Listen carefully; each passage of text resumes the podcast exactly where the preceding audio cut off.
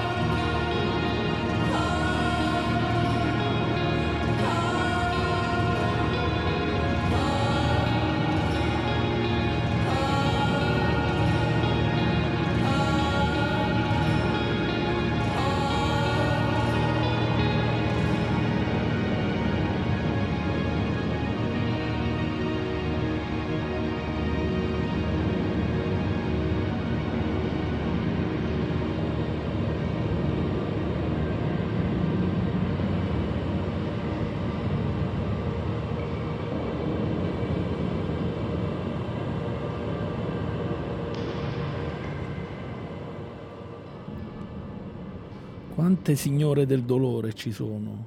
Eh, questa sera anche un signore del dolore maschio, che sono io perché ho, ho la schiena spezzata. Ma eh, mi interrogavo su quante signore del dolore ci sono nelle fiabe e nei racconti. E chi meglio di, del mio caro Watson, che qui accanto a me in carne ed ossa e spirito, può rispondere? Eh, Valerio, eh, la prima cosa che mi sento di, di sottolineare è che questa eh, canzone che abbiamo appena ascoltato sembra proprio una fiaba nera, in linea, in tema con lo straordinario Nero Kane, che è un personaggio davvero sui generis, molto eccentrico. Che, eh, italiano, ricordiamo. Italiano, italiano. italiano e mh, non solo per il nome, ma anche nel look, mi ricorda, lo dico sempre, mi ricorda molto il Solomon Kane di Howard, sì. perché così è vestito di nero, così ha i capelli lunghi, anche certo. i baffi, cioè sembra proprio il Solomon Kane di Howard, sì, sì, redivivo. No, poi è una, è una, persona stupenda, lui è Stella, Samantha Stella perché fanno, sono un duo spettacolare, ci seguono, noi accademici, sono veramente delle persone incredibili e degli artisti veri, vivono e credono nell'arte che fanno. È, Oltre che delle persone è, splendide. Sì, sì, e non potevamo aprire meglio perché poi eh, le fiabe nere richiamano tanta letteratura eh, che poi ha dato i natali, ha, ha, codificato tutto il linguaggio moderno nei racconti e nelle fiabe. Immagino i Green, um, parte tutto poi più o meno da lì, no? Sì, sì, no, quello, quello Hoffman. Che, eh, sì, esattamente. Volevo soffermarmi un po' proprio sulle radici letterarie della, della fiaba e sulle differenze che, tra fiaba, che ci sono tra fiaba e favola.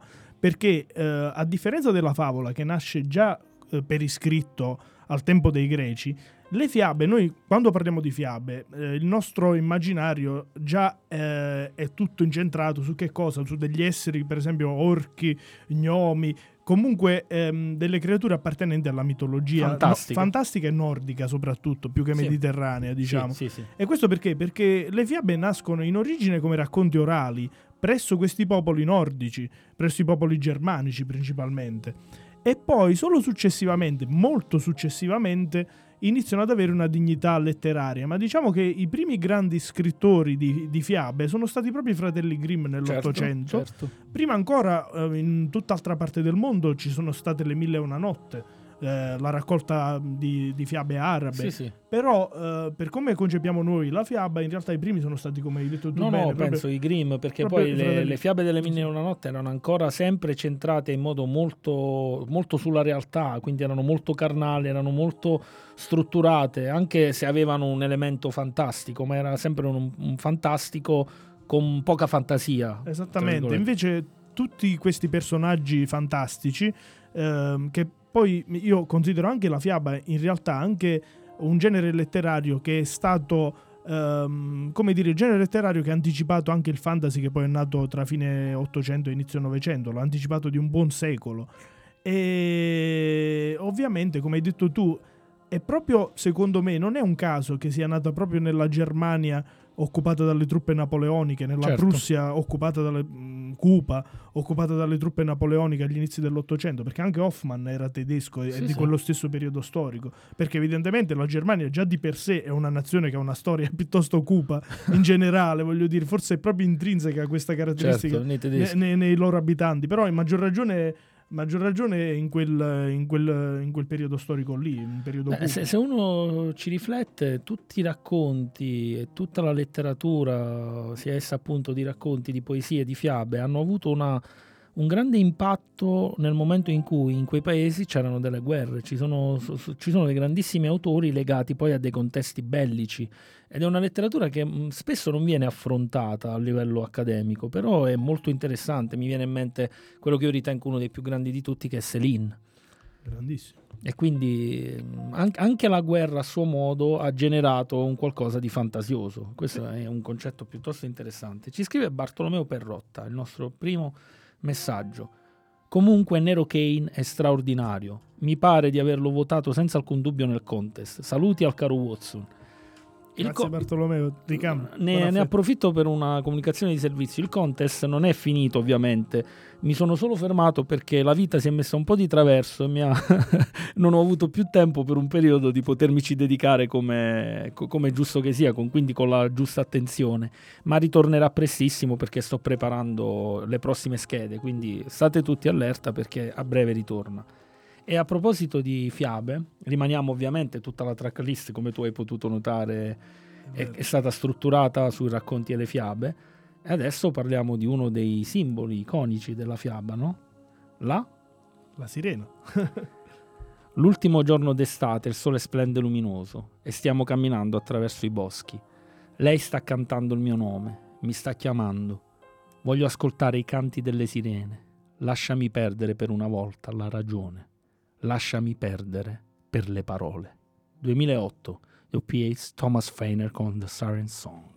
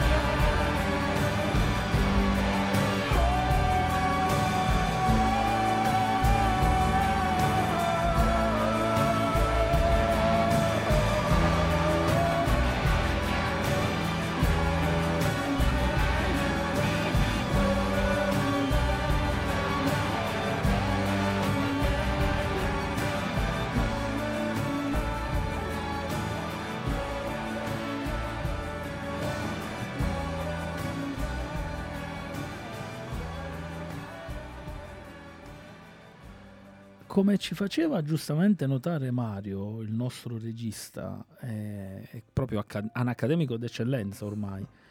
C'è anche Basile, Lucunto dei Licunti, ci siamo certo. dimenticati, e non è cosa da poco, 1600, è vero, è vero, c'è Basile, tra l'altro io lo adoro quella, quella raccolta di racconti, è fantastica. Eh, lo conosciamo bene entrambi, però ormai è risaputo il nostro rincoglionimento, quindi non, è, non, è, difficile che ci dimentichiamo le cose, però è assolutamente pertinente quello che ha detto Mario perché i racconti sono fantastici e poi molti anche, sfociano anche nell'horror, eh, parla di creature fantastiche, di mostri deformi, quindi ha fatto un lavoro veramente certosino. Tra l'altro, se non lo conoscete e non avete voglia di leggere, perché mi rendo conto che anche un po' desueto forse nel linguaggio, anche Beh, se io certo. lo adoro, eh, ne ha fatto un'ottima riduzione cinematografica Matteo Garrone. Ha fatto il film Il racconto dei racconti, bellissimo, eh, tra gli altri interpretato da Vincent Cassel, John C. Ah. Riley. Ottimo film. Quanto Garrone non fa le, le, delle stronzate, realizza degli ottimi capolavori. Il racconto dei racconti è un capolavoro, Pinocchio una porcheria immane. Tu volevi dire qualcosa sì, sulle sirene? A proposito del brano che abbiamo appena ascoltato, del grandissimo solo... Thomas Feine, dello svedese, a proposito di Nord. esatto. ehm, volevo solo dire una curiosità, perché molti non, non, sanno, perché nell'immaginario collettivo le sirene sono raffigurate come delle donne con il corpo da pesce, quindi con, con uh, tutti gli attributi de- degli animali marini. Però in realtà nel periodo classico, nel periodo arcaico e classico greco, quindi il periodo dell'Odissea, eh, le sirene non erano affatto così, erano rappresentate come degli uccelli con il volto da donna, che mm-hmm. erano appollaiati sulle scogliere lungo eh, le coste marine e cercavano di attirare eh, i naviganti per l'appunto per farli poi naufragare e poi cibarsene. Quindi anche qui c'è la componente orrorifica. Come no? Tant'è che eh, quando eh, la, l'equipaggio di Ulisse arriva nei pressi delle sirene, quindi lungo le coste della Campania, si vedono sulla spiaggia, ed è questo è riportato nel testo dell'Odissea, i cadaveri, eh, gli scheletri e i cadaveri in putrefazione de- dei marinai che erano stati attirati in precedenza e che erano stati per l'appunto poi uccisi da- e divorati dal- dalle sirene. Un gioco simbolico sul, sull'uccello e il pesce eh, dovuto alla sirena a me fa venire in mente eh, che è stato fatto in modo fantastico in, um, nel film The Lighthouse di Robert Eggers. Giustissimo. Dove lui prende proprio come simbolo questa sirena che si vede e non si vede, quindi è nell'accezione meno greca, diciamo così. Però poi cosparge il film di questi uccelli, di questi uccelli alati che hanno anche simbologie di richiamo, simbologie Sai, di. Non, non ci avevo mai pensato, uh-huh. Valerio. Effettivamente potrebbe essere un richiamo all'origine proprio del mito greco della sirena, anche il, il certo. riferimento agli uccelli, sì, vero. Sì. Uh, ci scrive Patrizia Monaco, mia zia. Puntata di grande fascino. Adoro le fiabe, in particolare quelle di Andersen, che, leggeva, che leggevamo a David e Aurora quando erano piccoli, i miei cugini. Ah, cugini. Eh, anche, anche Andersen, tantissima roba. Eh. tra i Grimm e Andersen veramente hanno codificato tutto l'immaginario fiabesco moderno ad oggi. Eh già, non a caso in effetti la sirenetta tratta dalla, dalla fiaba di Andersen è uno dei simboli di Copenaghen, forse il esatto. simbolo più famoso di Copenaghen. Esatto. Sì. Ci spostiamo sempre in campo letterario con una citazione al grandissimo Hoffman, dal racconto Schiaccianoci e il re dei topi, del 1816. Hoffman lo adoro, l'uomo di sabbia, una delle cose più belle che abbia mai letto. Una bambina di nome Maria aveva una bambola. Il nome di questa bambola era Clara. 1891-1892. Petr Ilyich Tchaikovsky, Danza della fata confetto.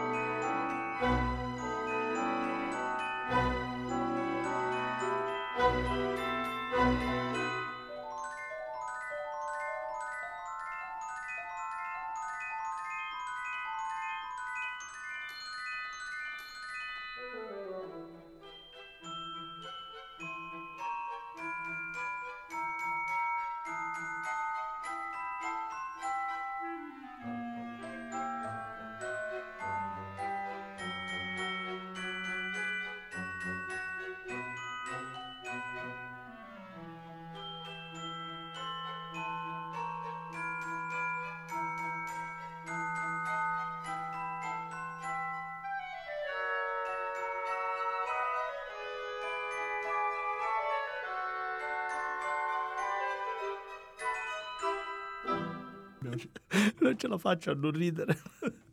È arrivato un messaggio dell'omonimo proprio a strongare Tchaikovsky da par suo, che è, è fantastico. Scrive, ed è rivolto a te, scrive Watson. Oggi gli uccelli con il volto da donna sono ovunque. sono tornate le sirene di greca memoria, purtroppo. Fantastico. Senti, come tu ben sai, io ho una storia macabra da raccontare, una storia vera che mi è accaduta questa notte. Agghiacciante, davvero. Eh, te l'ho raccontata prima. Io mentre, sono rimasto sconvolto. Mentre cenavamo. Tra l'altro, eh, um, non sono l'unico perché uno potrebbe tranquillamente dubitare della mia sanità mentale, quello ci sta, ma eh, c'era un testimone che era un mio collega. Allora, la racconto ora o dopo? La racconto ora? Ora, ora. La vuoi, vuoi che la racconto ora? Perfetto. Allora, anche Mario è molto attento perché lui non la sa. Questa notte io e un mio collega di nome Enrico Coviello, che saluto, e in questo momento sta facendo una pattuglia e ci sta ascoltando, um, abbiamo fatto servizio in una grossa fabbrica della quale non svelerò il nome ovviamente per una questione di privacy, e facevamo servizio di sicurezza in questa grossa fabbrica in Basilicata. Ok, um, questo mio amico Enrico mi aveva detto che aveva visto, uh, quando aveva prestato servizio altre volte, dalle telecamere a circuito chiuso, aveva visto le porte sia scorrevoli che normali di questa, di questa fabbrica, de, di una delle entrate principali della fabbrica, aprirsi e chiudersi di notte, senza uh, ovviamente che ci fosse nessuno che, che le aprisse e le chiudesse. E ovviamente era una cosa particolare. Ah, io lì per lì ho buttato giù la cosa dicendo ah, sarà il fantasma di qualcuno che ci è morto dentro e vuole uscire e non è mai riuscito ad uscire di là. Poi, prima di fare i vari servizi ispettivi all'interno dello, dello stabile, enorme, gigantesco, pieno di, di macchinari, uh, ci siamo iniziati a documentare un po' sulla storia di questa fabbrica. Abbiamo scoperto che due ragazzi, due persone molto giovani, una di 39 anni, una di qualcosa in meno, erano morti lì, di, schiacciati da uno di questi macchinari, anni addietro, quindi ti parlo di 15-20 anni fa. Ok. Enrico, che è molto avvezzo alla tecnologia, si mette a cercare degli strumenti scaricabili con le app eh, con i quali vengono rilevate delle variazioni di elettricità, di queste cose qua, no? Ok, ve la faccio breve. Uno di questi noi l'abbiamo testato prima di fare il servizio ispettivo e in effetti quando lo avvicinavi vicino a una presa eh, mandava un leggero, eh, una leggera scossa per far capire che funzionava sul serio. Ovviamente se eh, l'indice era molto alto di questa elettricità suonava, c'era un bip molto forte. Ok, iniziamo a fare questo giro ispettivo all'interno della struttura. A un certo punto eh, non faceva nessun bip da nessuna parte. A un certo punto entriamo in una di queste aree enormi, passiamo vicino a un macchinario blu e io avverto un senso d'angoscia che non so descrivere bene, è un senso di angoscia che mi ha preso più o meno lo stomaco così e dico a Enrico, dico Enrico, secondo me è successo qualcosa qui. Neanche l'ho finito di dire, bip, bip, bip, si attiva questo bip e si attiva in modo molto forte, cioè era, era al massimo. noi abbiamo iniziato a girare lì, in questa zona. Ovviamente il, questo servizio ispettivo noi l'abbiamo fatto volutamente ogni due ore, però quello con uh, questa strumentazione, chiamiamola così, l'abbiamo fatto dalle 3 alle 4 del mattino, perché quella è l'ora dove gli studi su questi fenomeni qua dicono ci sia al massimo il picco più alto di possibilità di manifestazioni di questo tipo. E questo marchingegno suonava, suonava di continuo solo in quel punto lì. Ovviamente io e Enrico siamo rimasti un pochettino spiazzati e con un altro programmino lui inquadrava un punto di questo macchinario dove non c'era nulla e sembrava comparisse una sagoma. Tu hai visto le foto perché io l'ho documentata con delle foto. Eh, eh la cosa che mi ha spaventato di più è proprio la sagoma dell'uomo vicino alla catena di montaggio perché veramente è la conferma definitiva per me del fatto che esistono i fantasmi o fenomeni simili comunque perché dopo aver visto questo come si fa a non dire che non c'è nulla. E io e Enrico lì eh, eravamo rimasti ci guardavamo un po' così incuriositi perplessi eh, però molto centrati dai pure Enrico devo dire che sei coraggioso Enrico se ci stai ascoltando. E poi abbiamo continuato a girare e ovviamente quei bip venivano emessi solo ed esclusivamente in quella zona lì. Poi ce ne siamo tornati in, alla fine del giro Enrico giustamente ha notato, ha detto, vabbè, magari un caso, qualunque possa essere, però la prova del 9 è domani, domani, mattina quando arrivano gli operai, noi chiediamo se, io ho fatto delle foto a questo macchinario, ho detto domani mattina chiediamo a questi operai se proprio lì è successo qualcosa. Enrico ha detto spero proprio che non sia così ovviamente. Ok, arriva stamattina, arrivano gli operai, eh, io parlo con un operaio, faccio vedere la foto della fabbrica e lui dice sì. È quello il macchinario dove sono successe eh, quelle, quelle, disgrazie. Eh, ragazzi, io più di questo non so cosa dirvi. È efficace come storia, come breve racconto, ma è un racconto vero. E molto spesso i racconti veri, tratti da storie vere, tu ben sai che creano un altro pathos e quindi eh, sono molto più... Secondo te sono più piacevoli da leggere? Più piacevoli non saprei dirlo, certamente sono più efficaci però. Sono più efficaci. Perché effettivamente poter guardare con gli occhi la testimonianza reale di quello che vi è accaduto è veramente sconvolgente. Cioè, è una delle... Se forse è la prima volta in vita mia che mi capita una conferma così forte di quello a cui io già credevo. Enrico, se ci sei, batti un colpo lì da dove ti trovi in questo momento. Noi intanto andiamo avanti con i brani e poi ne continuiamo a parlare. Comunque questa cosa della storia vera, tratto da una storia vera, in effetti viene usato spessissimo, anche quando non è così sul serio, però viene usato ed è molto efficace. Per esempio, una, um, uno dei più grandi, delle più grandi opere cinematografiche che si chiama Fargo dei fratelli Cohen. Come? È stato, eh, la dicitura iniziale era tratto da una storia vera, ma in realtà è sempre stato un gioco molto ambiguo, probabilmente una storia inventata dai Cohen che hanno poi detto che era tratta da una storia vera e quindi ha, suscitato un interesse ancora maggiore. Quindi è vero, questo escamotage crea sempre un'aspettativa diversa. Giustissimo, sì, ma anch'io la vedo così perché per quanto possa essere elaborata la migliore delle storie, non sarà mai come una storia vissuta davvero, eh, perché il fatto di poter sperimentare, magari di poter essere il lettore di questa storia o eh, chi vede un film tratto comunque da una storia vera, di poter eh, pensare di poter un domani affrontare la stessa cosa, perché se è accaduto realmente può capitare di nuovo. Può capitare Secondo me mette anche più paura, cioè da, da una sensazione, mh, un'emozione più forte, insomma, che sia la paura, che sia il coinvolgimento emotivo in generale, ma comunque più forte rispetto a un'invenzione letteraria. Ho dimenticato quanto... di dirvi che questa cosa che abbiamo vissuto io e Enrico è accaduta tra le 3 e le 4 del mattino, che è notoriamente quindi l'ora del massimo picco, ma erano precisamente le 3.33 che è un orario molto particolare a livello simbolico perché è l'opposto della, dell'orario della morte di Cristo, che erano le 15. Quindi le 3.33 l'ora del diavolo. Adesso andiamo in un altro posto che è uno dei luoghi della letteratura, dei racconti e delle fiabe dell'orrore, che è la foresta. La foresta, la foresta di Lenz de Iliana Memoria. guarda tra gli alberi, trova la ragazza finché puoi. Vieni più vicino e guarda, guarda nel buio. Sento la sua voce che chiama il mio nome. Il suono è profondo nell'oscurità. Comincio a correre tra gli alberi. Mi sono perso nella foresta, completamente solo. La ragazza non è mai stata lì. Sto correndo verso il nulla, ancora e ancora e ancora. 1980, 17 Seconds, The Cure con A Forest.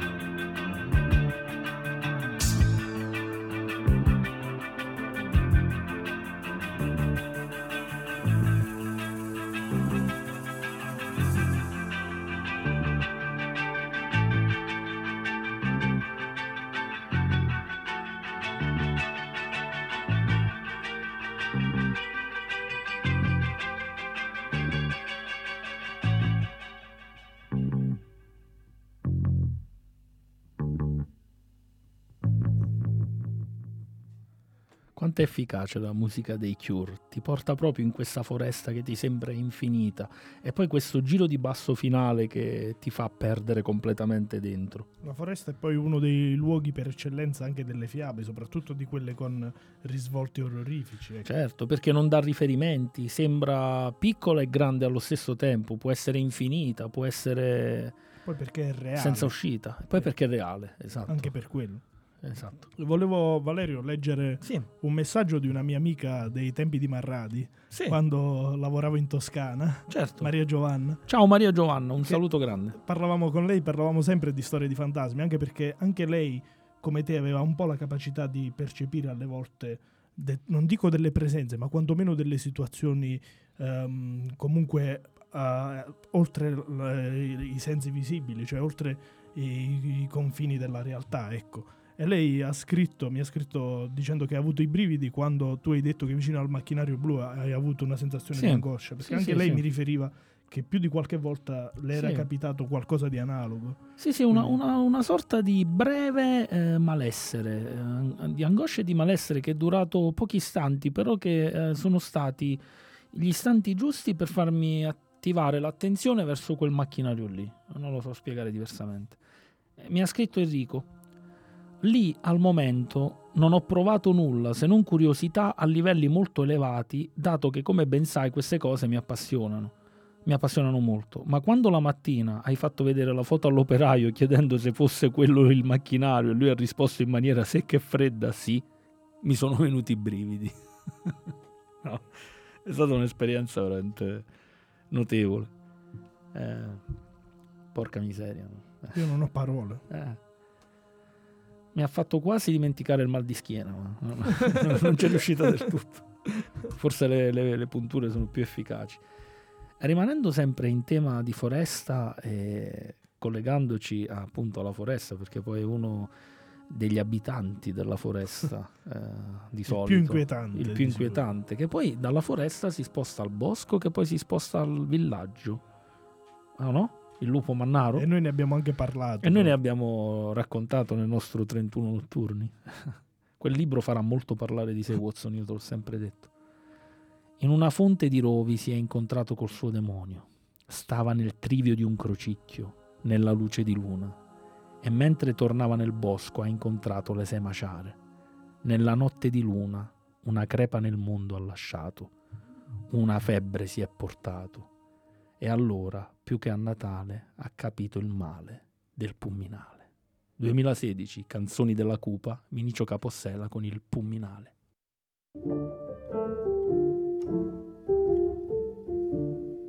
Nella notte di luna Mastro Giuseppe è uscito di casa. La luna gli ha mandato il richiamo del pumminale. Ha lasciato la moglie e la figlia e ogni cosa che porta a ragione ha lasciato il dovere da fare, le ha lasciate al richiamo dell'Ade, se n'è andato nelle male strade.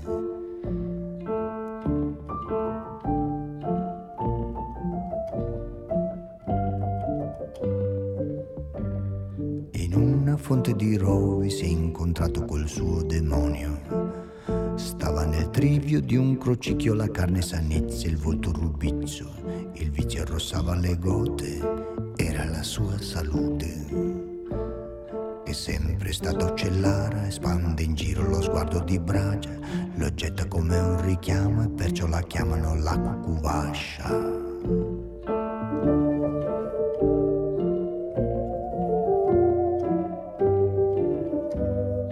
Nella luce di luna,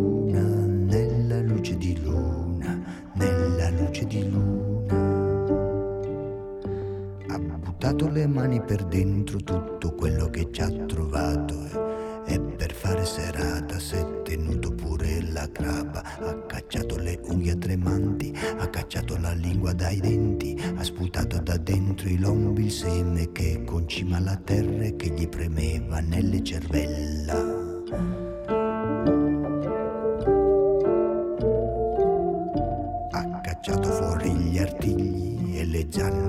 Due spanne come un guattone senza l'amore s'è buttato nel fiore di carne.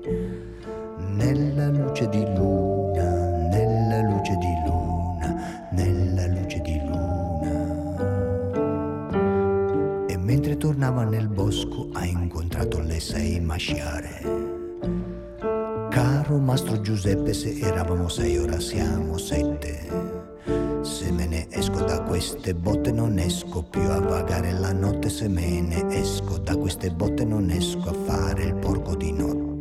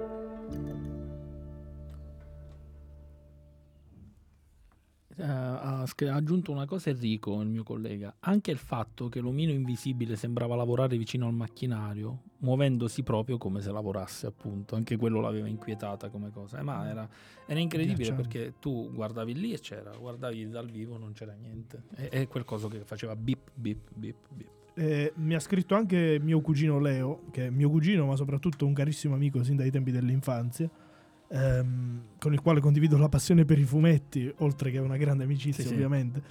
E mi ha ricordato, in effetti, lui ha scritto: Parliamo delle urla notturne alla curva alla forca. Cioè, la forca è dove abita lui e dove abitava anche fino all'anno scorso mio nonno, fino a che Sì. non è morto, ma dove andavo a stare anch'io tantissimo. Dove Come Valerio, no? Valerio lo sa benissimo, ecco.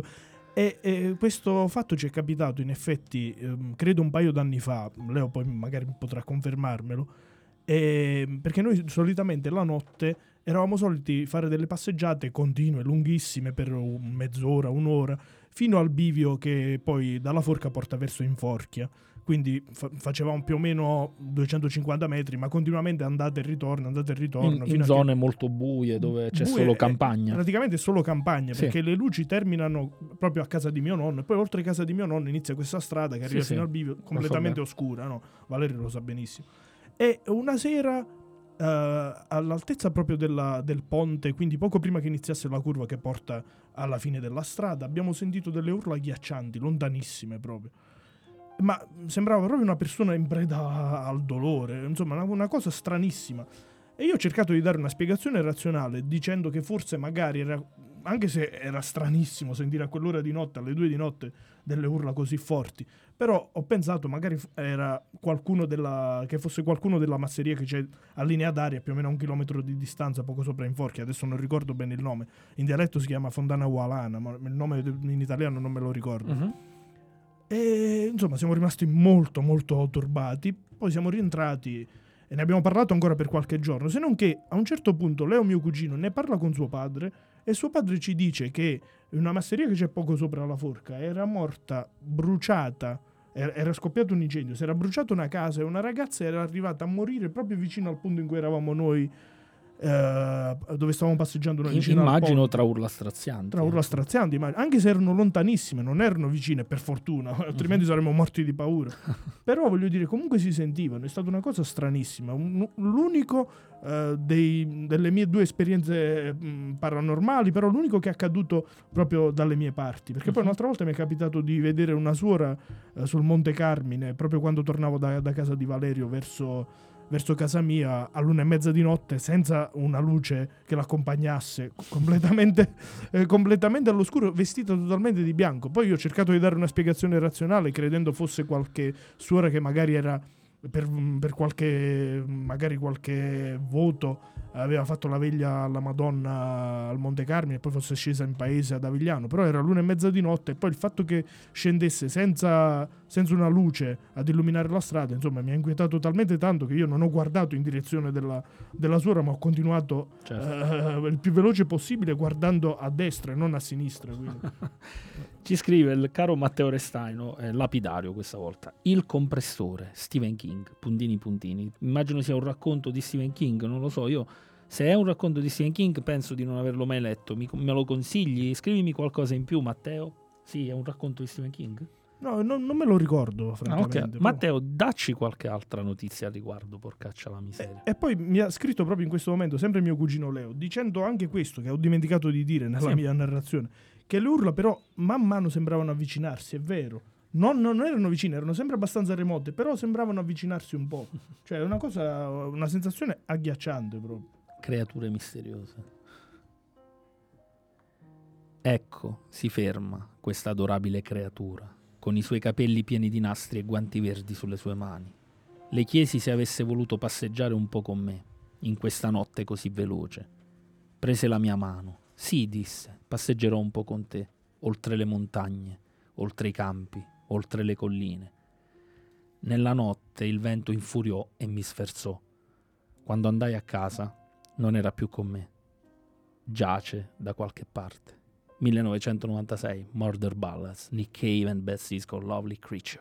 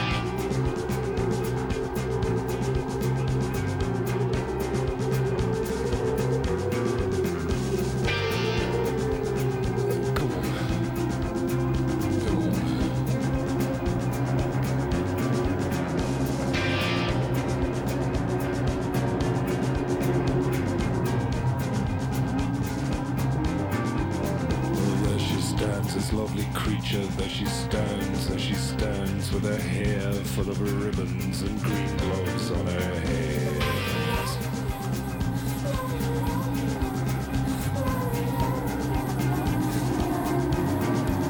So I asked this lovely creature, yes I asked, yes I asked, would she walk with me a while through this night so vague?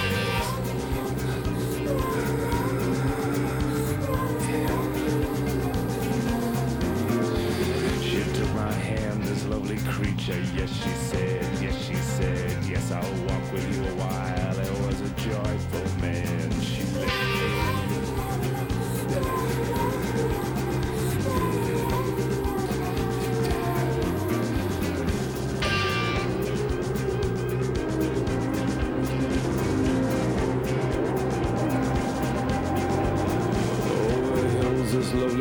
over mountains, over ranges, by great pyramids and sphinxes, we met drifters and strangers.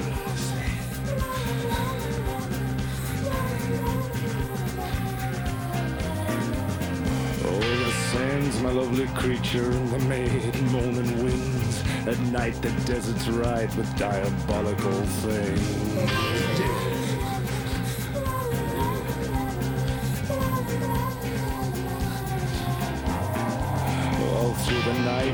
The night, the wind lashed and it whipped me. When I got home, my creature was no longer with me.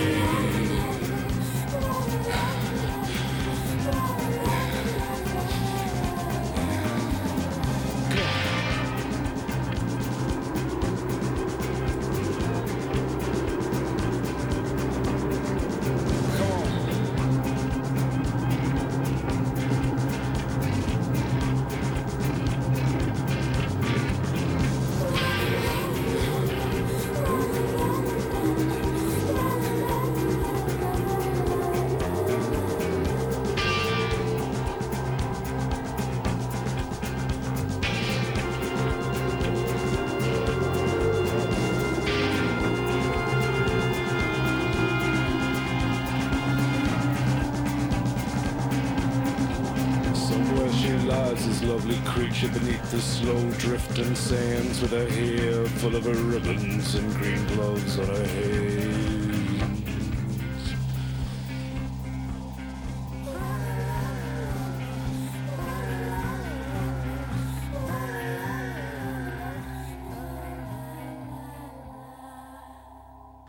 A proposito di racconti, Ivan, o Watson, che dir si voglia. Um, questo, questo, brano qui viene da un album di Nick Cave che è uno dei più belli che si chiama Murder Ballads Murder Ballad. che tu immagino eh, conosca eh, sì. abbastanza bene e la capacità di Nick Cave come di altri grandi autori di raccontare in pochissime parole cioè di, di creare un racconto con pochissime parole che va poi a comporre il brano che va a comporre la canzone è, è efficacissimo riuscirci e quando uno coglie il punto, l'essenza di questo racconto, cioè ha la trama forte, poi giocando con le parole riesce a creare delle magie incredibili. E Nick Cave è un fenomeno in questo. Ma nel caso di Nick Cave, però, io credo che gli venga ben naturale, visto il grandissimo talento che ha anche come scrittore. Certo, cioè, certo. è un grandissimo. Uh, tu mi hai detto romanziere, io non ho ancora avuto la fortuna di leggere uh, nessun libro scritto da lui come romanziere, però ho letto l'intervista raccolta nel libro che, sì. Eh, sì, che tu mi hai, mi hai, regalato tempo fa, l'ho letto tra l'altro in un unico giorno, ed è 700 pagine, quindi ho, ho, impiegato tutto il viaggio di ritorno da casa a, al Piemonte a leggere questo bellissimo libro, quindi ha un talento proprio come scrittore. Sì, sì, che... è vero, è vero, però è, è affascinante. Però è sempre vedere, affascinante, certo. Certo, come in quattro minuti di una canzone si racconta una storia, ed è la storia completa e, e non c'è bisogno poi di descrivere tutti i particolari di un, di un racconto, ma dare delle coordinate, perché poi il tuo, il tuo leggerlo, in base alla tua sensibilità, racconta, racconta il significato di quello che è stato scritto, no? Voglio essere un po' audace, cioè secondo me fare un paragone, una proporzione tra eh, le canzoni e le fiabe. Secondo me c'è più affinità fra una canzone e una fiaba che non tra una fiaba e un romanzo o anche un racconto letterario che dir si voglia, perché è hanno... più musicale. Sì, sì, sì, secondo me sì, proprio sì. E anche questo potere evocativo in poche pagine, nel caso della fiaba, pochissime pagine, a volte nemmeno, nemmeno magari una pagina soltanto, se sì, sono sì. fiabe molto brevi. E, e, così come il potere evocativo di poche righe di una canzone è simile, voglio dire. Certo, certo. Il condenzare in, in pochissimo spazio tantissime sensazioni o una storia per intero nel caso della fiaba, quindi è una, una, caratteristica comune, mentre invece il racconto è sempre molto più diluito, per quanto breve sì, diciamo, possa essere. Anche se breve più... ha un tempo eh sì, più, sì, più, strutturato, è vero, è vero, è vero. E non necessariamente, non, non, necessita di un ritmo particolare o di una, di, un, di una sonorità particolare il racconto, a differenza della fiaba. Perché questo deriva secondo me dal fatto di essere nata oralmente, ecco. Certo. Per quello ma anche le favole scritte da, da, dai greci, no? che nascevano per iscritto, erano comunque trascritte per essere poi lette eh, a un pubblico, quindi recitate. recitate. per questo erano cortissime. Certo. È lo stesso motivo per cui erano molto corte, avevano una morale alla fine, insomma, perché erano degli esempi, degli insegnamenti questa cosa che hai detto della morale e degli insegnamenti, adesso la raccontiamo meglio perché è un punto importante di questo episodio, lo raccontiamo tra qualche brano ancora, ce la strutturiamo un attimo perché questa è una cosa molto interessante. Adesso leggo un altro messaggio di zia Patrizia. Ascoltandovi mi è tornato alla mente Cuore di tenebra dello scrittore Conrad, in cui la narrazione delle vicende di marinai in un'Africa carica di fascino e pericoli rappresenta una metafora di un percorso oscuro, mentale, onirico e stupefacente nella stessa essenza abissale dell'uomo. Eh, ha riassunto come meglio non si poteva fare proprio Cuore di tenebra di Conrad. Sì, eh. tra l'altro io personalmente ritengo che la più bella manifestazione di Cuore di tenebra di Conrad sia Apocalypse Now, Now di Coppola. Certo. È, è, quello che ne ha fatto Marlon Brando del Kurz. film, perché poi eh, Kurz nella mente di Coppola era una cosa, poi è arrivato Marlon Brando sul set e si è trasformata ed è diventata una cosa di Marlon Brando, Coppola gli ha lasciato campo libero e Brando insieme a Vittorio Storaro, che io ho avuto il piacere di conoscere, eh, hanno creato una cosa, un momento cinematografico tra i più alti di tutti i tempi, proprio partendo dal cuore di tenebra di Conrad. Io oserei dire, forse sono un po' controcorrente, ma oserei dire uno di quei rari casi in cui il film supera il libro, secondo sì, me. Sì, sì, Perché per quanto sia un capolavoro il libro, però il film secondo me è un pelino superiore. È, è superiore anche se in realtà non... Um, è una parte del libro Apocalypse Now. Beh certo, poi, cambia anche il contesto sì, lì storico. È colonialismo, lì è colonialismo di fine 800 eh, esatto, invece poi esatto, è portato però, alla guerra del Vietnam. Però diciamo... No, no, hai ragione, sì, eh. sì, sono, sono, d'accordo, sono d'accordo assolutamente. Adesso stiamo per mandare un brano di un italiano, un altro italiano particolarissimo che è, si chiama B Nostalgia e eh, presenta tu la sua suggestione letteraria, perché è una delle più belle di sempre. Ecco, parliamo proprio di una fiaba, una fiaba nera, orrorifica, proprio la fiaba orrorifica per, per eccellenza, però creata in tempi mh, mm, recentissimi, creata a fine 800 eh, da uno scrittore americano che si chiamava Robert Chambers, che ha creato questo mito letterario del The King in Yellow, il re in giallo, che nasce eh, per l'appunto dalle pagine di un libro maledetto che, leggendo il quale ehm, il lettore viene trasportato in una dimensione aliena, una dimensione in cui ci sono due, due soli, due lune, cioè tutto è alieno, il paesaggio è completamente alieno e che porta alla morte o alla follia, alla soprattutto alla, fol- alla, follia. Sì. Um, ha il potere, è uno di quelli pseudo-biblia maledetti di cui è piena la letteratura dell'orrore Tant'è che Lovecraft, come non solo Lovecraft, ma anche tutti gli altri scrittori, Borges, eh, Borges oppure ancora Howard, eh, si ispirarono al Re in giallo di Chambers per creare il loro pseudo-biblia. Eh, primo fra tutti il Necronomicon di Lovecraft, ma il primo della letteratura moderna fu proprio The King in Yellow. E quanto coraggio ha questo autore sconosciuto italiano che racconta una storia ormai sconosciuta ai più, quella del re in giallo, e lo fa con un brano semplicemente ambient. Voi, signore, dovreste smascherarvi. È così? È così. È ora. Noi tutti abbiamo messo da parte il travestimento, eccetto voi. Non indosso nessuna maschera. Nessuna maschera? Nessuna maschera. Dialogo tra Camilla e sconosciuto. Il re in giallo, atto primo di Robert William Chambers, 1895. 2018 The King in Yellow, B Nostalgia.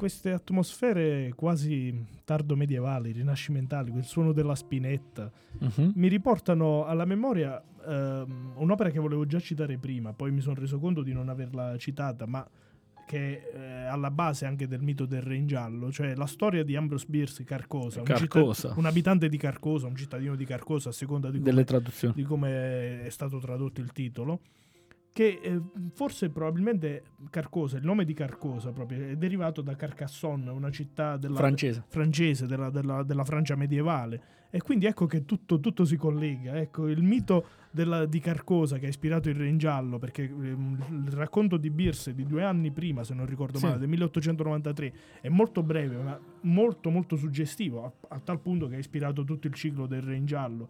Quindi eh, sbagliavo a dire che in realtà il primo a parlare così di pseudobiblia eh, è, stato, è stato Chambers perché c'è stato Beers prima, due anni prima, però è una storia molto breve, una storia di poche pagine che ha ispirato poi invece tutto il ciclo del Re sì, di, diciamo che Beers lì ha creato la suggestione, Chambers l'ha codificata con eh sì. Re in giallo e si è servito del mondo creato da Beers per eh, raccontare realmente una storia, perché Beers la racconta in parte quella storia. Sì, la... è un abbozzo più che eh, una storia, la... è molto suggestiva, esatto. però non è sviluppata benissimo. Esatto, esatto. In realtà tutte le suggestioni poi vengono fatte proprio da Chambers per creare il ciclo del Rangial. E chissà se mai ci riusciremo anche noi, visto che ci stiamo lavorando. noi abbiamo fatto anche qualcosa nel nostro piccolo riguardo. Non dire nulla, prima o poi capiterà. Ci scrive Giuseppe Giannini. Ciao carissimi, un saluto particolare ad Ivan Giuseppe, ti saluto veramente affettuosamente. Puntata ultraterrena? Certo, è che la vicenda che ti è capitata non è interpretabile con i semplici strumenti fattuali. Forse è una questione di energia che si manifestano a particolari condizioni, oppure sarà la suggestione, ma le coincidenze del macchinario, della sagoma e del luogo destano più di qualche domanda. In ogni caso è anche questo il fascino che hanno certi racconti in grado di terrorizzare musica azzeccatissima. Grazie Giuseppe, non vedo l'ora di rivederti, eh, veramente. Sì Giuseppe, mh, mm, so, possono essere un insieme di tutte le cose che tu hai detto, forse un po' meno la suggestione, perché io sono molto avvezzo a queste, a queste situazioni, quindi non sono facilmente suggestionabile, sono estremamente aperto a queste possibilità di un, di un, invisibile accanto al visibile, ma non, non, sono facilmente suggestionabile. Penso che Watson qui te lo può confermare. Quindi. Molto meno suggestionabile di me, senza dubbio. Però veramente ci è accaduta una cosa, ecco, veramente, veramente inspiegabile. Eh, mamma mia. E adesso, continuando a rimanere in termini di letteratura, un'antica lotta tra bene e male. Esiste un'unica storia, sempre la stessa Sarastro è la regina della notte, astri fiammante. Sai a chi mi riferisco, no? Salute a voi iniziati, voi avete attraversato la notte, sia grazie a te Osiride, sia reso grazie a te, Iside. 1791, Wolfgang Amadeus Mozart con il flauto magico.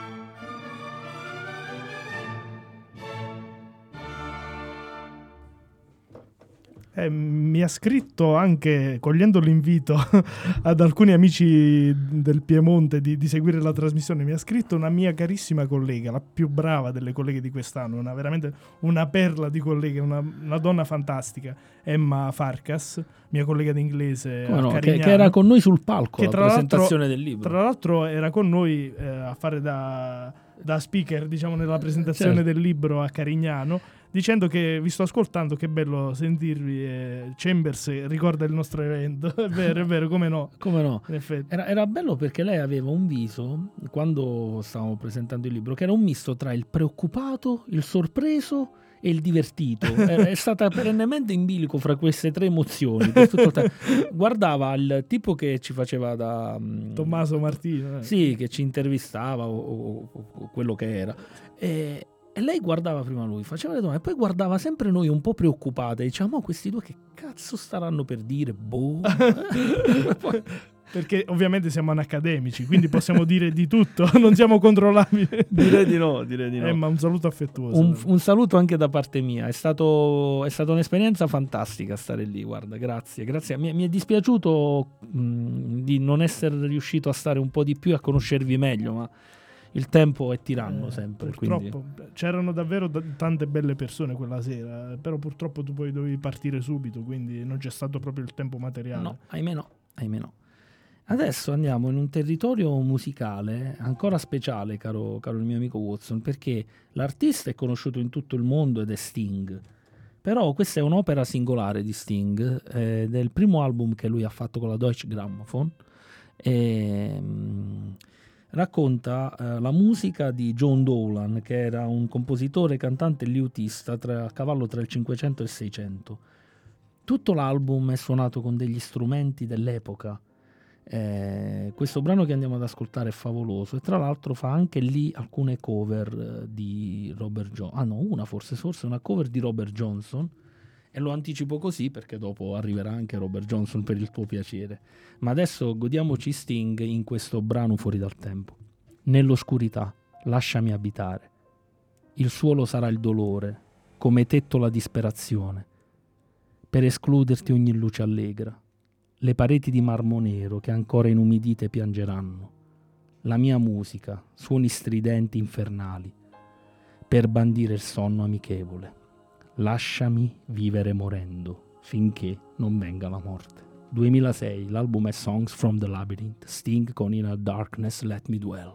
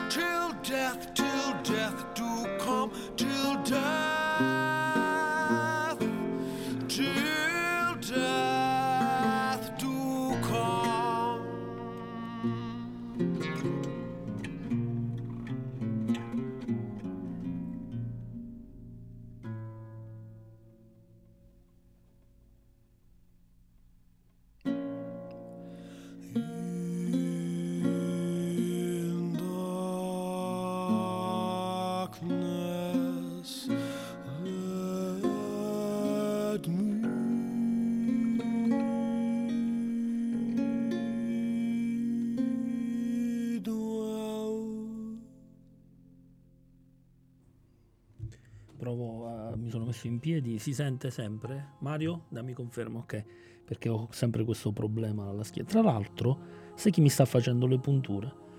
Gianni, ah, Gianni, Gianni Pace. Pace. che è venuto anche qui in puntata. Eh, la prima volta che mi ha fatto la prima mi ha abbassato il pantalone. Ho detto Gianni, chi te lo doveva dire adesso che dovevi vedere sta roba? E lui ha detto, è sempre un culo in più che vedo. Povero me. eh, questo è l'unico mm, album di Sting fino ad allora che non è andato in classifica. Non ha avuto successo perché ovviamente come hai potuto ben ascoltare è un po' troppo ricercato forse è un po' troppo ricercato sì. è ostico però se, se, se, ci si entra dentro e lo si ascolta nel modo giusto è di una raffinatezza infinita. Poi a anche me, il suo modo di cantare a me ha riportato tantissimo alla memoria. Sarà perché siamo autoreferenziali, però sarà perché sono tornato da poco in Basilicata. Però mi ha riportato alla memoria la vicenda di Carlo Gesualdo da Venoso. Perché, certo. perché il periodo uh, storico è più o meno quello, sì, sì. evocato da queste musiche. Quindi poi anche il titolo della In Darkness Let Me Dwell. Sembra, insomma, sembra, sembra, uno dei titoli di Carlo eh, Gesualdo. Eh sì, sì, sì. È vero. Ok, andiamo al prossimo brano. Sempre di atmosfere e suggestioni medievali. medievali certo. E da qui partiamo perché è quel medioevo che ha conosciuto più da vicino il diavolo. E adesso lo affronteremo un po' anche noi e affronteremo i racconti come sono cambiati nella storia, quello di cui ti dicevo poc'anzi. Ti cito un grandissimo autore. Quando la notte ottenebra le strade, allora vagano i figli di Belial, colmi di vino e di insolenza. John Milton.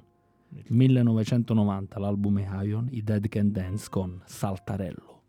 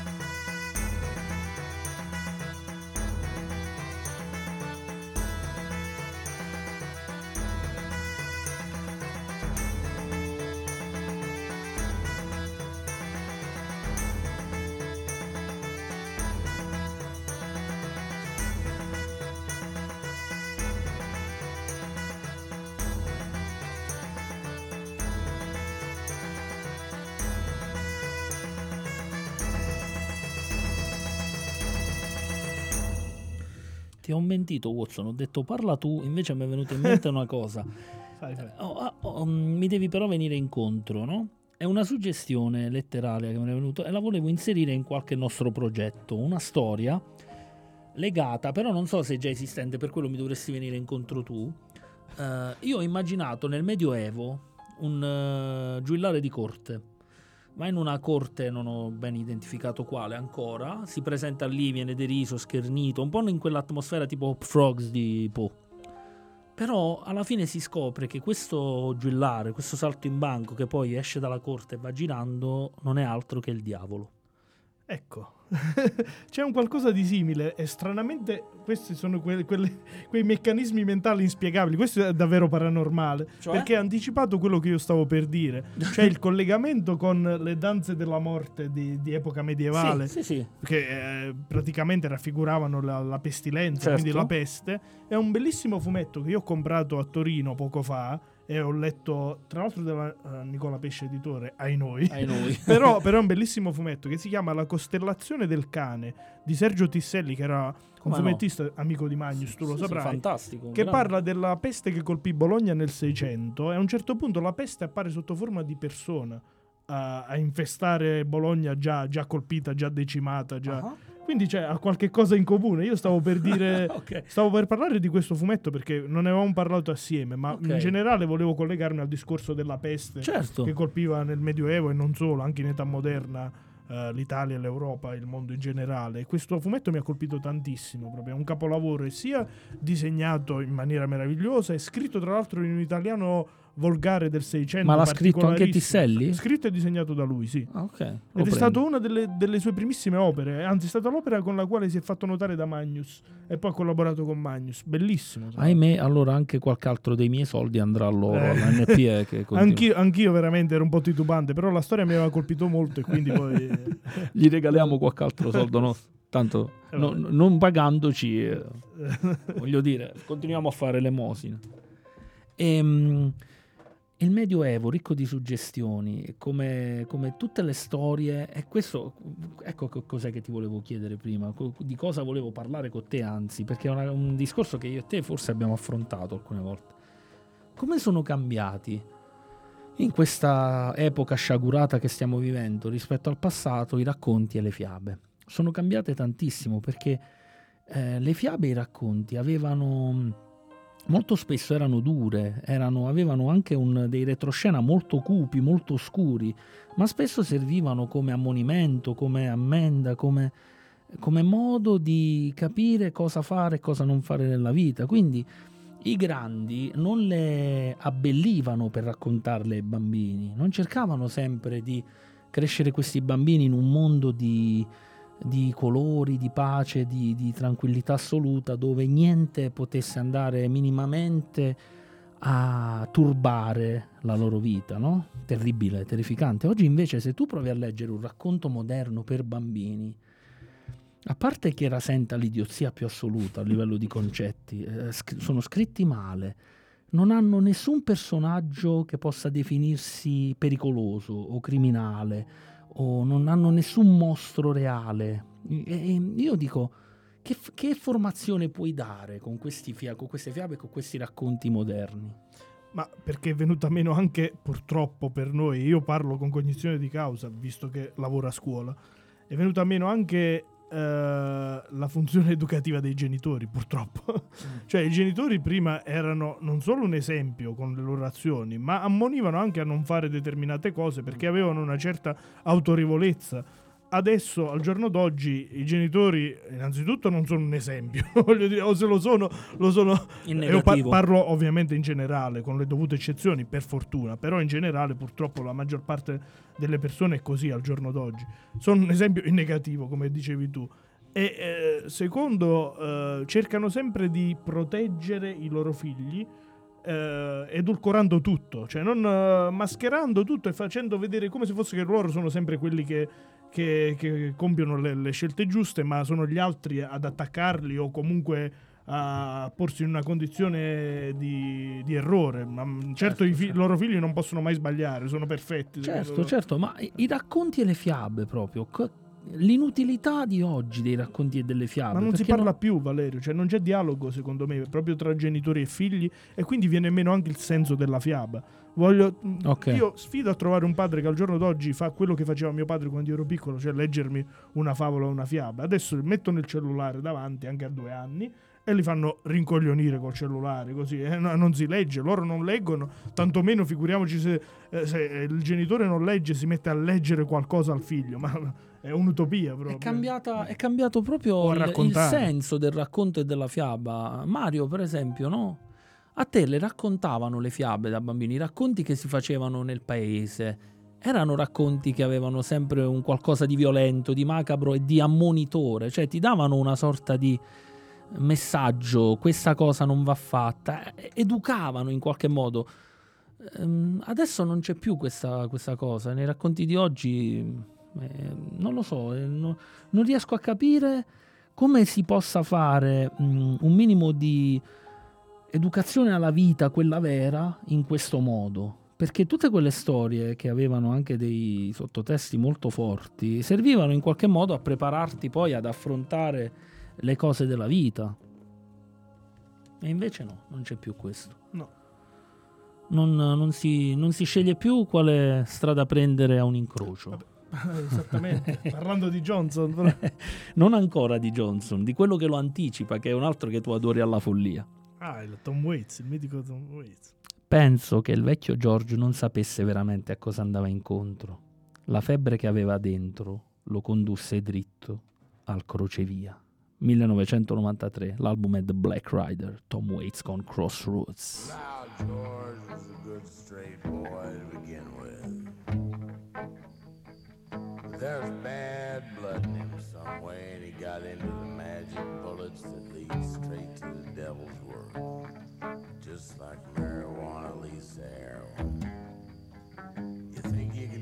them bullets to leave them, do you? Just save a few for your bad days? Well, well we all have those bad days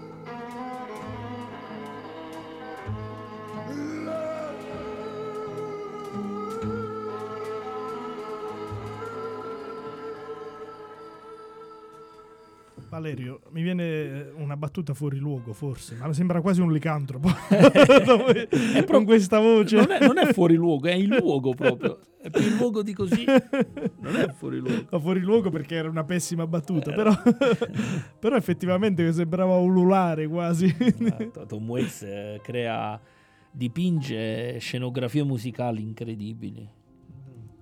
Sc- Grandissimo. Ancora zia Patrizia ci scrive.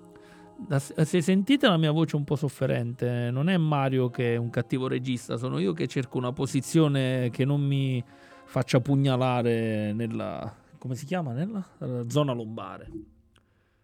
Da Sting al Medioevo, salti temporali che attivano sinapsi, accendono fantasie e visioni.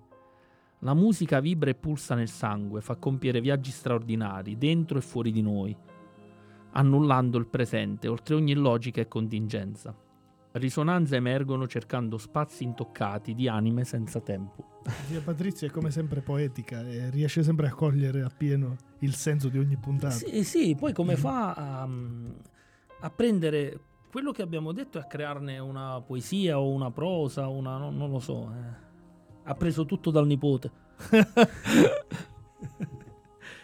allora, adesso siamo arrivati al, a quello che ti piace tanto a te No, no, Johnson. Ne ho parlato persino a scuola. Che, co- che, cosa hai detto a scuola di Johnson? Parlavamo, allora, il mio collega di musica, Antonio De Palma, che tu purtroppo non hai conosciuto. No eh, mi aveva chiesto di collaborare mh, mm, a una lezione sul jazz, jazz sì. e blues, sì. parlando del contesto storico in cui sono nati il jazz e blues, cioè gli Stati Uniti dei primi del Novecento. Sì. E io ovviamente ho parlato di questo, sì, però poi ovviamente sono passato al sovrannaturale. Ho parlato dubbi. della leggenda di Robert Johnson e del patto con il diavolo che veramente ha riscosso un grande successo presso i ragazzi. I ragazzi ascoltavano attentissimi. Eh, non avevo Quindi, sì, quindi mh, ho voluto citarlo perché era obbligatorio parlando di, di, blues. E adesso andiamo su una delle sue registrazioni. Johnson e la sua voce senza tempo di quel mondo del delta del Mississippi. Continua a viaggiare, povero Bob. Su, saltò il diavolo. Il blues è una vecchia malattia cardiaca. Robert Johnson con Preaching Blues Up Jumped the Devil.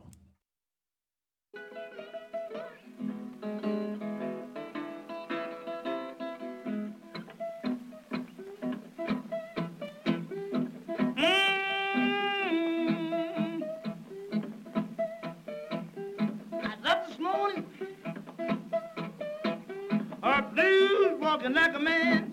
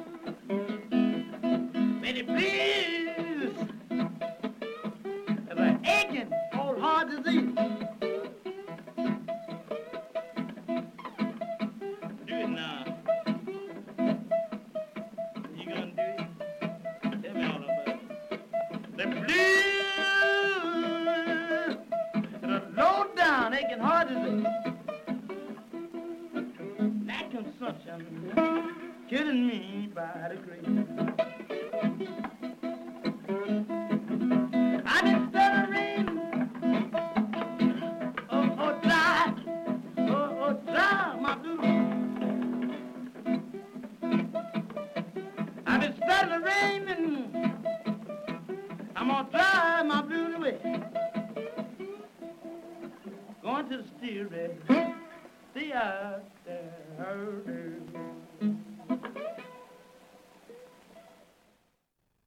Adesso uh, arriva un pezzo di Badalamenti che è tratto da Twin Peaks, dalla prima stagione. E perché ho scelto questo pezzo? Perché è stata una delle mie prime influenze letterali.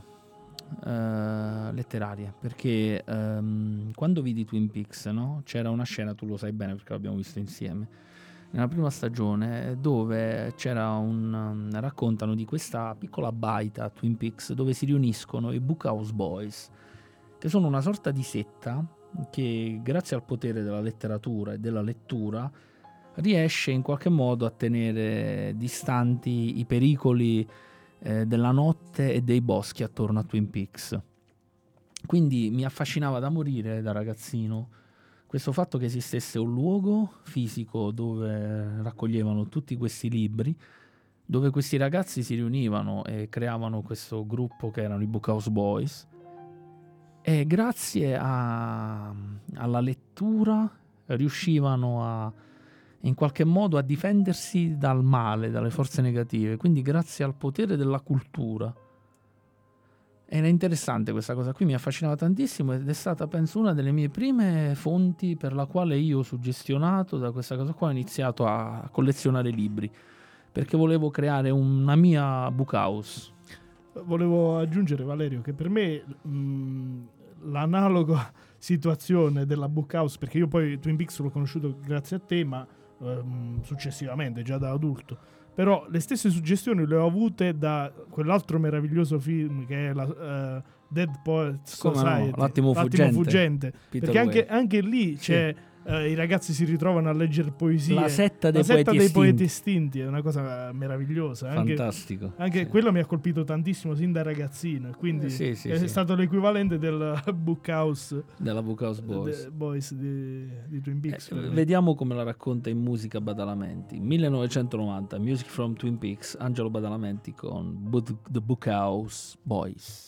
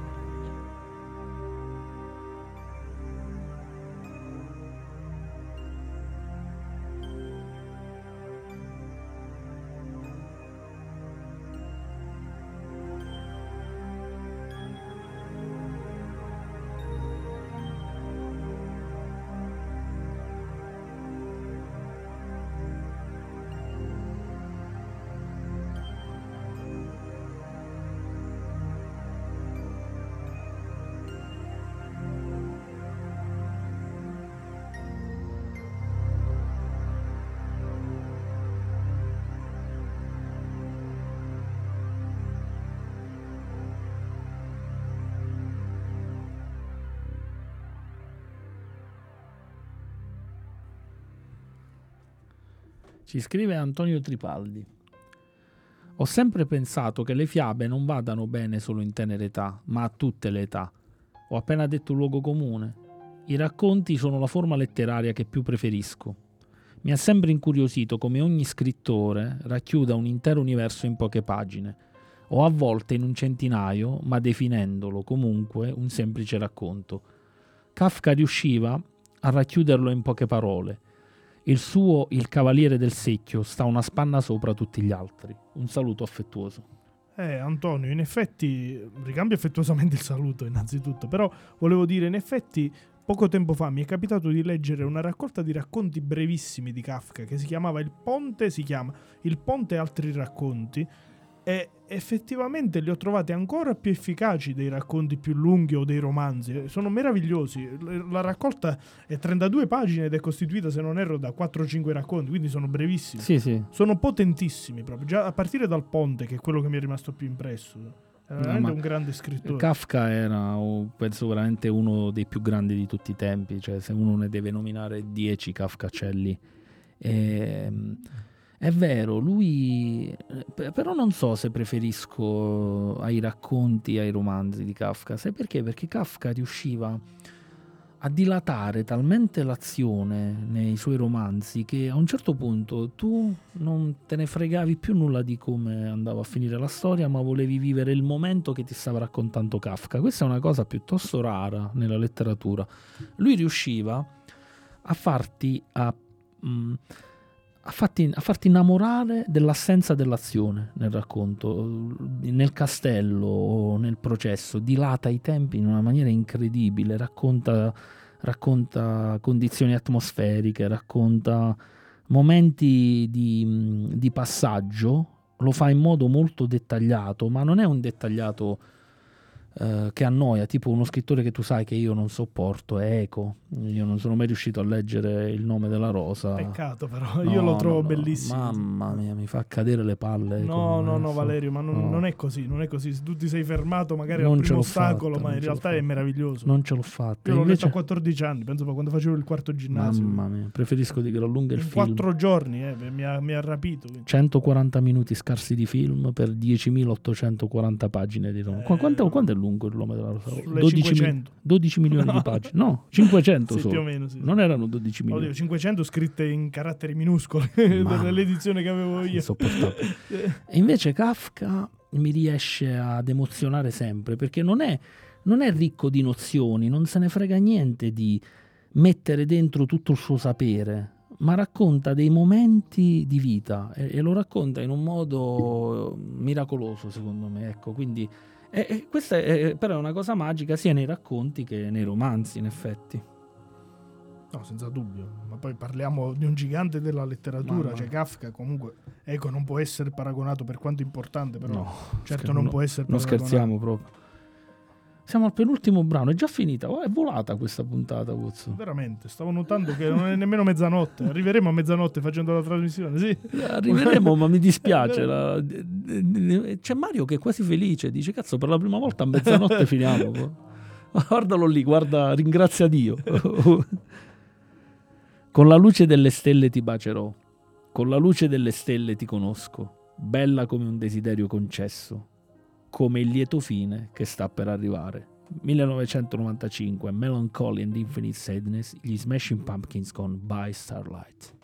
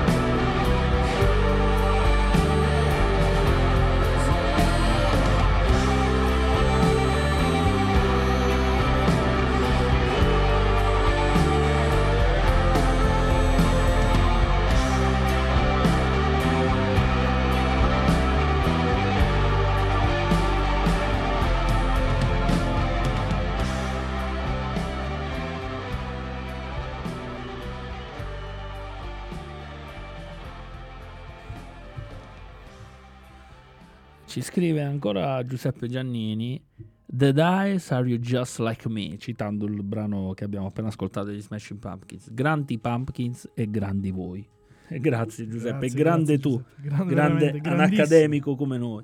E volevo leggere sempre altri messaggi della mia collega certo. Emma Farcas che ha scritto siete una coppia perfetta. Grazie Emma, troppo gentile. Tu sei gentilissima. In effetti la gentilezza è una delle tue virtù primarie.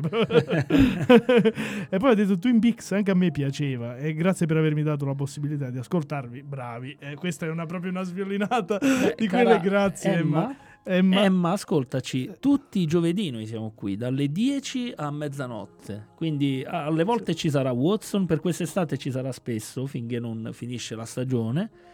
E poi riprenderemo penso a settembre-ottobre in altre forme, ma le, tutti i giovedì se vuoi ascoltare le nostre cazzate mie di Watson e degli altri accademici e vuoi partecipare, ci vuoi scrivere, beh lo puoi fare dalle 10 a mezzanotte su Radio Ruoti. Io colgo l'occasione anche per salutare Patricia, la mia alunna che è figlia di Emma, che è stata un'alunna affettuosissima, mi ha regalato assieme ad altri alunni bravissimi della mia classe è un regalo di compleanno prima de- anzitempo che ho regalato la cera per Baffi il Marchese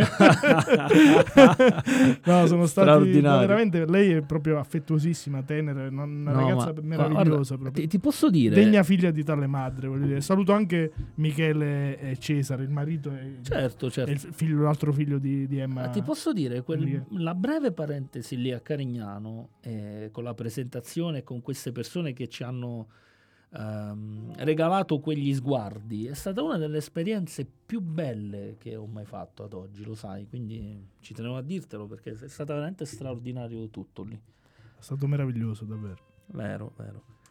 Siamo all'ultimo brano, Watson. Purtroppo. Eh, eh, Mario, Mario, non ci crede. Mario dice: Come? Non sono le due, siamo già all'ultimo brano. È incredibile, non, non, non, ci crede sul serio. E, inizia così: è tutto finito. È il sipario finale, non c'è più tempo. Cosa farai quando arriverà la pioggia? Niente più religione per te, non più piedi nel cielo e nessun uomo sulla luna. Vivrai sulla tua isola deserta, preso tra il diavolo e il mare blu profondo, mentre il nostro mondo smette lentamente di girare per sempre. 2010, l'album è Ark, Brendan Perry con The Devil and the Deep Blue Sea.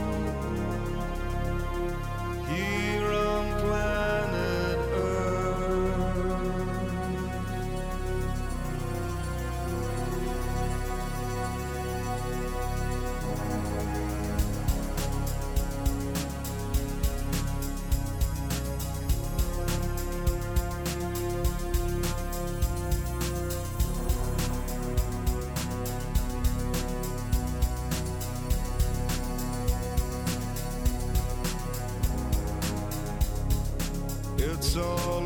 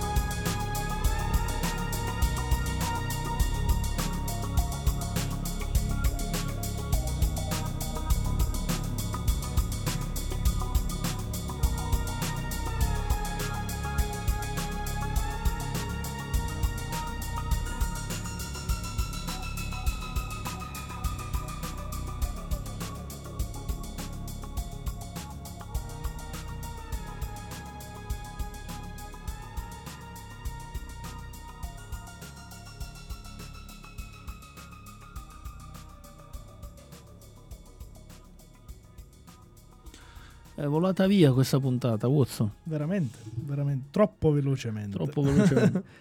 Cosa vuoi dire in chiusura? Di qualcosa in chiusura e per la gioia di Mario. Chiud- Mandiamo poi la sigla.